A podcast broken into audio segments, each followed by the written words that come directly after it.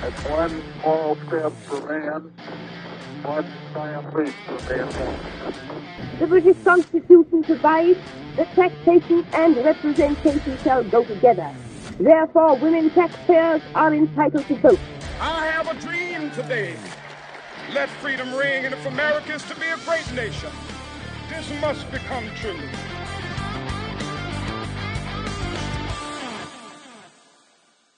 Well, welcome to episode four of the Only Human podcast. Hey, our audience is growing thanks to you, so please continue to spread the word to anybody who might want to get a little bit more out of life by understanding how it is we close that gap between who we are today and who we're capable of being tomorrow.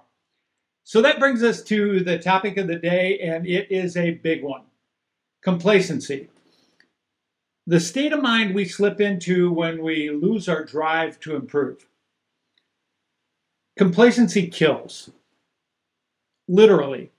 Sometimes quickly when we take our eye off the road and something bad happens, and sometimes more slowly and progressively when we lose our will to continue to get better or take our eye off the risks that are surrounding us. Which brings us to the Blue Threat proverb of the week, which we've moved up in the uh, the show a little bit, thanks to popular demand. And it's Blue Threat proverb number thirty-four, failure hunts. Far too often, our complacency prevents us from seeing things that are creeping up on us, that are frankly dangerous. Or at the other end of the spectrum, we don't see opportunities or or the things around us that would create opportunities in time to seize them. So I'd like to reflect back to where this, uh, the origins of this Blue Threat proverb. It's from one of my favorite books and favorite authors of all time. I looked around to try to find it. I've got like three copies of it, but they're all stuffed in a box somewhere. Anyway, the book's called Fate is the Hunter by Ernest Gann. Ernest Gann is an author on the uh, level of Hemingway. Um, quite literally, he's an amazing writer, very prolific writer. He wrote a lot about, he was an airline pilot back in the early days of the airlines, right? And he wrote a lot about his experiences, incredible stories. His, his doctrine for staying alive was that he believed that there was a set of circumstances out there, out there that could kill him. And his goal was to stay as far away from those circumstances as he could. In order to do that, he had to learn what they were. And he also had to look for allies in the fight. And so he knew there were certain things he needed to do to stay safe and certain things he couldn't do if he was going to stay safe and survive this period of time when airplanes were falling out of the sky like leaves in a fall wind. So out of all that uh, stuff in uh, Fate is the Hunter, I came up with Blue Threat proverb number thirty-four, which says failure hunts, meaning it's it's after you, right? So I want to take this in mind, and I know sometimes I get criticized for being too, is the word anthropomorphic, when you give like human qualities to inhuman things, but I think conditions that can can pop up and hurt us, it's not a bad way to look at it to think it's a malevolent force, right? Because when we think that way, we're more likely to defend against them. We're more likely to be less complacent. By the time we're through here today, you will understand that there are malevolent forces out there that seek to keep us complacent, right? So I'd like to attack complacency from, from three levels today, right? The first, we'll start from big to small. The first is societal. You know, what, what does our complacency have an impact on society? The next is complacency inside of organizations, right? Your, your workplace, your church, your social clubs, whatever it is. And most importantly, how it impacts us as individuals. So we'll walk through those one at a time. Let's get started by looking at how others take advantage of our complacency to achieve their own objectives. And most of the time, we don't even know they're doing it. You know why? Because we're too complacent to notice. Segment one, how big powers manipulate us to their own ends. So in the fight between good and evil, between good people and bad people, motivation is everything, right? Now, here's where you've got to really follow me for a second, because if you don't, you're going to get lost, and this will just be the same thing it's always meant to you. Um, complacency is not a little word, it's a big word, right? Good people, bad people. The things that motivate immoral people are bad, but they're powerful. Things like greed, power, money, lust, hatred. Because most of us are good, we are not motivated by these things. But since we don't have those strong emotions, we're also not motivated to stop them. So therefore, those who are driven by these, these desires, right? Greed, money, power, lust, hatred, gain a tremendous motivational advantage over the so-called common good people. They count on us to remain unmotivated and passive. And we do so. We retreat into addictive modes of apathy, passive entertainment, a host of streaming shows to watch, or we retreat through um, substances like alcohol, legal weed, other kinds of weed, uh, whatever it is, uh, or addicting social media. Here's the thing. It's all pushed by the evil sources that want to keep us apathetic. And I call what they do to us the complacency doctrine. Sounds like a thriller, doesn't it? Maybe I'll write that. It appears to be working, right? Keep the good people busy. Keep the good people dumbed down. Force them to feed our desires, right? So recently, many of you may have seen this, um, there's a social, I guess I would call it a social protest song uh, by Oliver Anthony, right? He's a viral sensation. You can Google this up anywhere and type in rich men north of Richmond. And he bemoans the current state of affairs. And, and inside his lyrics, they hint at the problem of good people who feel powerless. I'm not going to sing it, but I am going to quote from a verse or two. He says, I've been selling my soul, working all day, overtime hours for bullshit pay. So I can sit out here and waste my life away, drag back home and drown my troubles away. It's a damn shame what the world's gotten to for people like me and people like you. I wish I could just wake up and it not be true, but it is, oh, it is. Right? There's a lot of there's a lot of soulful wisdom in that song. You got to hear him play it. Back in the nineteen sixties, that would be called a protest song, and maybe we need a few more of these to motivate us. But there's other places where we can find out about this complacency doctrine and why it's so um, nefarious, right? Even biblically, we're warned against this state of affairs. James, uh, those of you that are uh, Bible people, know James is a brother of Jesus, right? And in James three sixteen, he tells us this, for where envy and self-seeking exist, confusion and every evil thing are there. For when envy and self-seeking exist, bad people's motivations, right? Confusion and every evil thing are there. Now, a little bit deeper into this, if you take the word envy and you look at the, the root word in the Greek, it's zelos, Z E L O S, which is literally defined as a fierce desire to promote one's own idea and convictions to the exclusion of everybody else. So between good and bad, we got a motivation gap. And that's a very bad thing for us good guys. At the most basic level, the complacency doctrine argues that when individuals choose to do less than they're capable of, they will eventually fall victim to those who are willing to do all they're capable of to achieve their selfish desires. I, I want to reflect back because I guess I was in seventh or eighth grade and I went to my first basketball camp. And uh, I remember one of the camp speakers, I think it was Coach Bill Ullenbrook. This was up at the Wolverine Fundamental Basketball School in Michigan.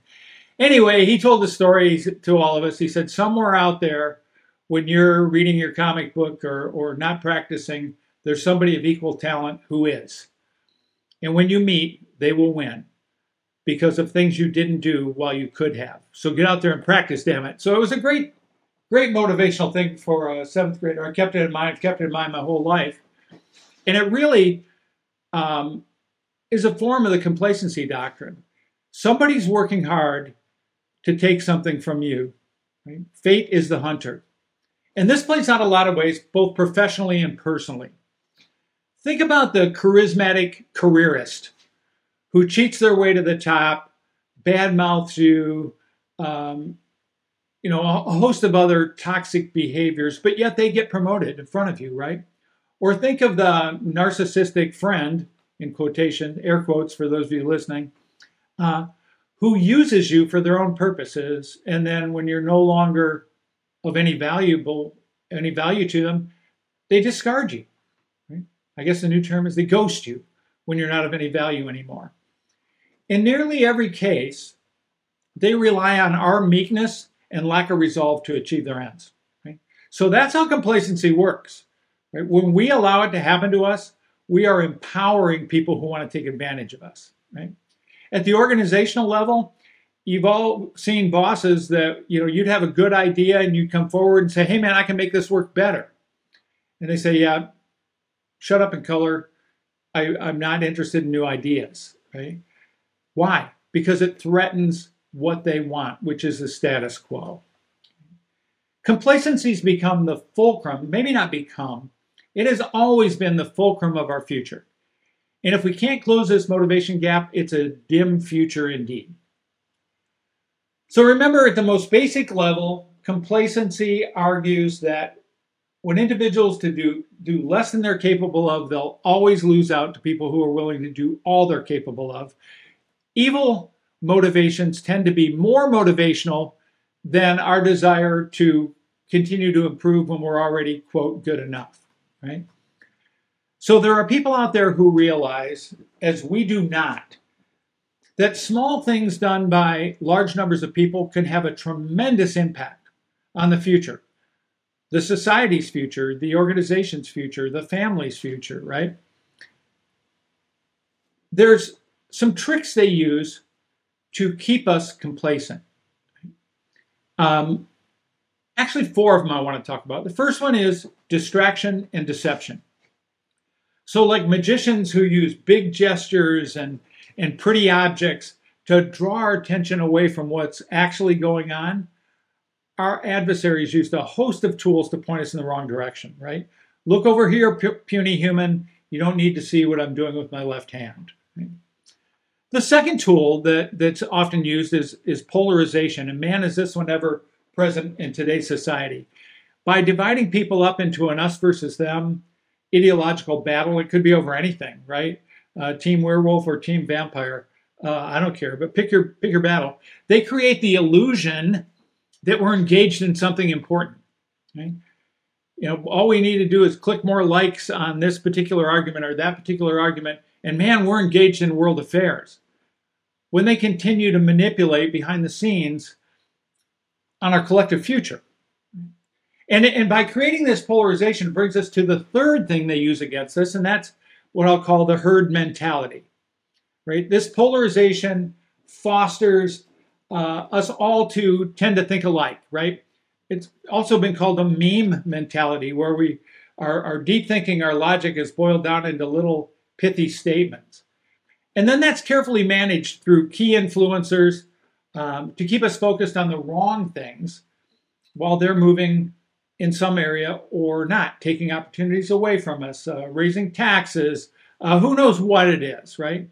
Social media was intentionally designed for this very purpose, and those masters of it use it and use it very well. And all three of these things lead to the fourth big weapon they have, and that is all of it drives us into an internal cocoon of complacency that discourages deep thinking. When we don't think deeply, we can't plan and take meaningful actions to seize opportunities, improve our lives, improve our families, um, be competitive in our careers, or change our societies from, from some of the wrongs that exist. The way that they do this through the three things I just talked about, right? Social media, discouraging deep thinking, polarization, all those things, is they push emotion into the mix. Right? Emotions will always temporarily overrule logic. And when they do that, they keep us from realizing what we actually can and should be doing to make a difference in our personal life, in our family life, in our jobs, in our in our societies, right? As, as one of my readers, I, I, I published some columns out there. Those of you on LinkedIn probably read the one on the complacency doctrine. One of my readers pointed out that thinking is hard, right? And and when others can flood our every moment with, uh, you know, busyness and comfort seeking, we naturally push away the hard in favor of the easy and comfortable. It's like they're saying to us, relax, puny human. There are so many easy things for you to do. And you can't make a difference anyway. Grab another beer, surf the web, watch another episode of your favorite reality T V show. No need to think deeply about any of this. Just relax. Right? So those are powerful weapons, right? And that, like I said, I, in the in the complacency doctrine war, I think the, the bad guys are winning. But we also have some weapons at our disposal. And while I, I don't have any silver bullets, uh, I got a couple hollow points in the clip. For those of you that aren't gun guys, never mind. It just means it's powerful stuff. So the next segment, I want to talk about what we can do to overcome complacency. And in this section, I want to talk about unraveling three words: motivation, resilience, and resolve, right? So as I said over and over again already, I'll say it one more time, motivation is the key, key to the realm of changing our world, right? From whom we are today into whom we're capable of being, right? And also preventing those from taking us in the other direction, who we are today to, to lesser beings under more stress with more danger, right? But motivation is only one key to the realm, right? Is there more than one key to the realm? There is today, right? I want to quickly look at three things that we have to develop or find along, their, along this journey to defeat the people that are using the complacency doctrine against us. Let's talk about motivation.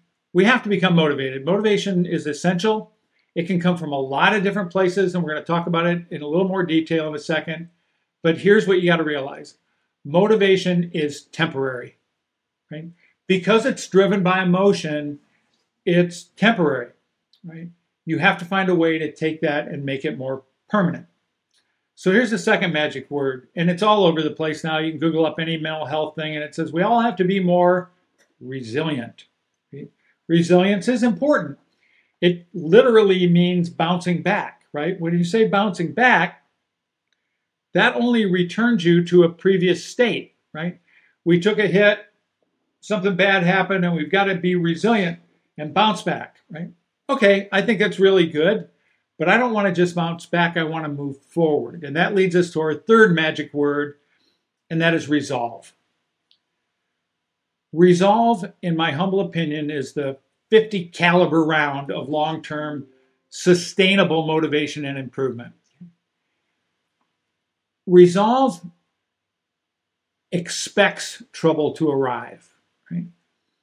It, em- it embraces the battle when it does arrive.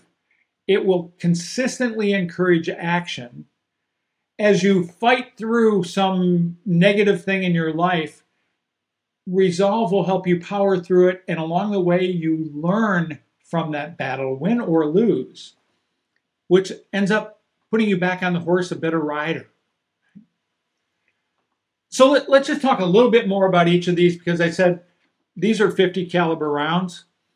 Um, every journey starts with a single step, right? What a cliche, Tony. I thought you had a podcast. I thought you were a writer. Sorry. It's often the motivation that, that gets something started, right? It's like a sudden gust of wind. It makes our spirit soar. We get excited about something. For me, music. I get motivated by songs, right? I have a whole bunch of songs that that I play to motivate me. One of my favorites, someday we'll talk about motivational songs, but um, it's by Rush, uh, Closer to the Heart. Just that will always spark energy in me, right? And it might not be a song, it might be a book, it might be a hero. We talked about heroes back in episode one. It, it might be some short-term goal or long-term dream. Uh, or even like we talked about last time when we talked about ideas, it might be a fleeting moment of inspiration where you go, aha, if I do this, then I can achieve that, or the world will be a better place. But just as quickly as motivation appears and your, your sails are full of wind, it can disappear. It wanes. It's transient. It's temporary. But it is the beginning, right? It is the beginning. So we're on our way to resisting complacency because we're motivated to, to do something. And along that journey, we run into problems, right? We're, we're going to encounter some storms along the way. And that's where that second magic word comes in, resilience. It's resilience is the ability to withstand the tempests of life, right? To endure them and to bounce back. But as, as vital as that is, like I said, it's a very reactive force. It waits for something to hit you and then say, okay, I'm going to bounce back now. It's good. It's good that we get back to our starting point, to a, a familiar comfort zone. But oftentimes when we do that, we're encouraged to, like, let's rest up before we have the next thing uh, that we need to do. And that leads us back into what? A state of complacency. So since we're kind of using this goofy journey metaphor, uh, imagine having a compass. I got one here. I got a cool compass. This is an old lensatic compass. My uh, my dad gave me a long time ago, Old Navy lensatic compass. Imagine having a compass. I didn't even know I was going to use that as a prop. And compass is no good without a map. So now we got a compass, a map, and a big old bag of uh, granola bars and, and stuff, provisions to sustain our journey, okay? So we got something to guide us, and we know how to navigate around trouble, and it charts a course to our destination, right? And we've got provisions so we can maintain strength along the way. Doesn't guarantee we're not going to have to cross a swamp or a mountain or something like that, but but it looks like we begin with the end in mind, and that's is we're getting to the end of our journey, and it's going to be a better place. That example, dear friends and listeners, is resolve, right? It's not just about enduring challenges. It's about anticipating them. And some some would say relishing the challenge when it arrives, right? So something gets thrown our way, uh, and and it's not, not, oh my gosh, what am I going to do? It's like, I've been waiting for you. Let's get it on. Fight's on, right? It's a whole different mindset, but it's hugely motivational if you have that kind of resolve. When you expect the challenges to arrive, you thrive on adversity, you learn from it, and you emerge stronger and further toward your goal.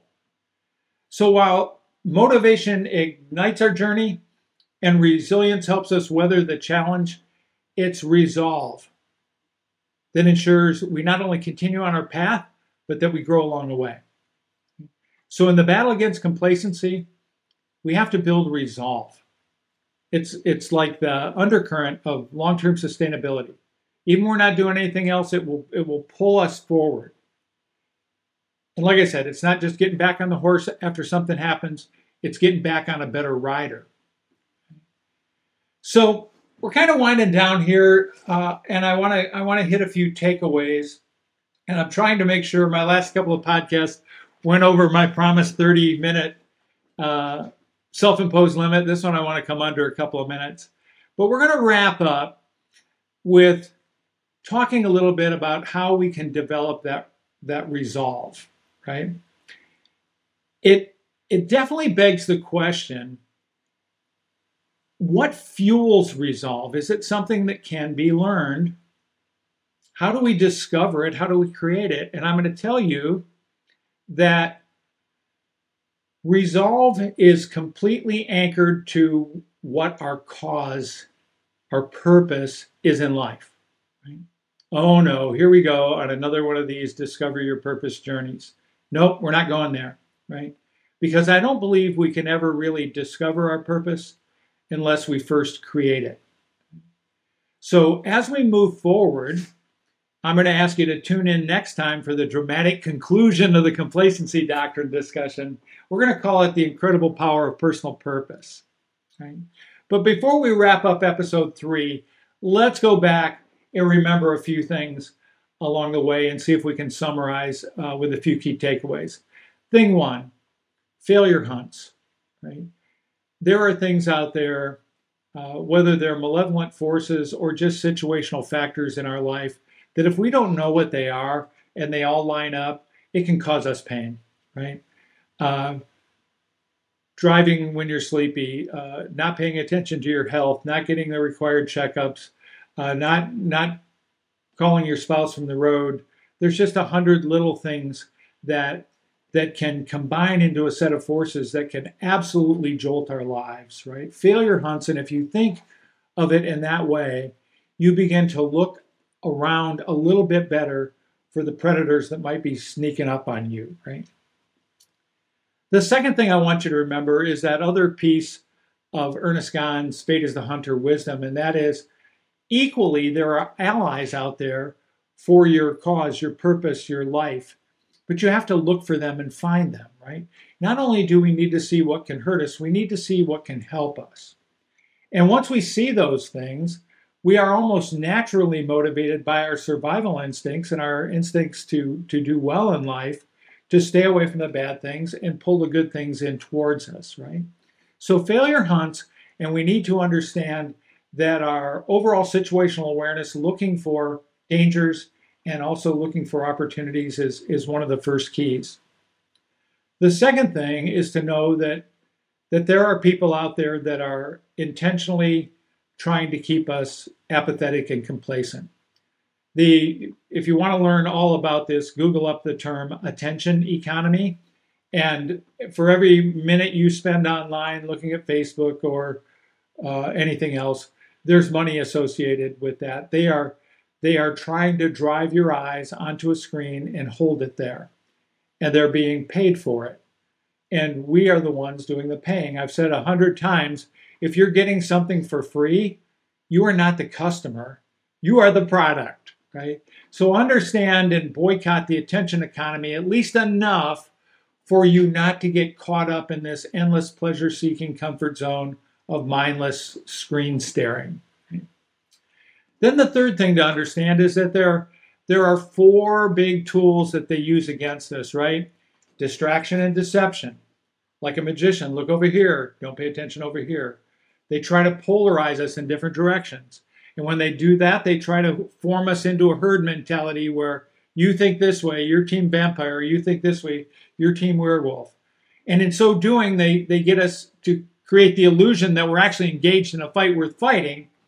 And through all of that, they discourage deep thinking, right? And when we can't think deeply, we are never going to close the gap between who we are today and who we're capable of becoming, or we're never, never going to be able to stop the push to make us less capable because others are using us for their own purposes. And then remember the, the big three, uh, not silver bullets, but hollow points that we have: motivation, resilience, and resolve. And finally, that all those things are tied to the power of our personal purpose. Well, that's a wrap on episode three of Only Human, uh, where we believe in the power of one, where each of us can learn to make the most of our blessings and the most of the challenges that we face. So once again, please follow my podcast, link it, share it, promote it, like it, whatever else you can do to get the word out to everybody. And most importantly, provide me as much feedback as you can on this. If you're a listener, you know you can reach me at tony at convergent performance dot com. Um, please, I'm begging for your feedback because after all, I'm only human. I'll see you soon.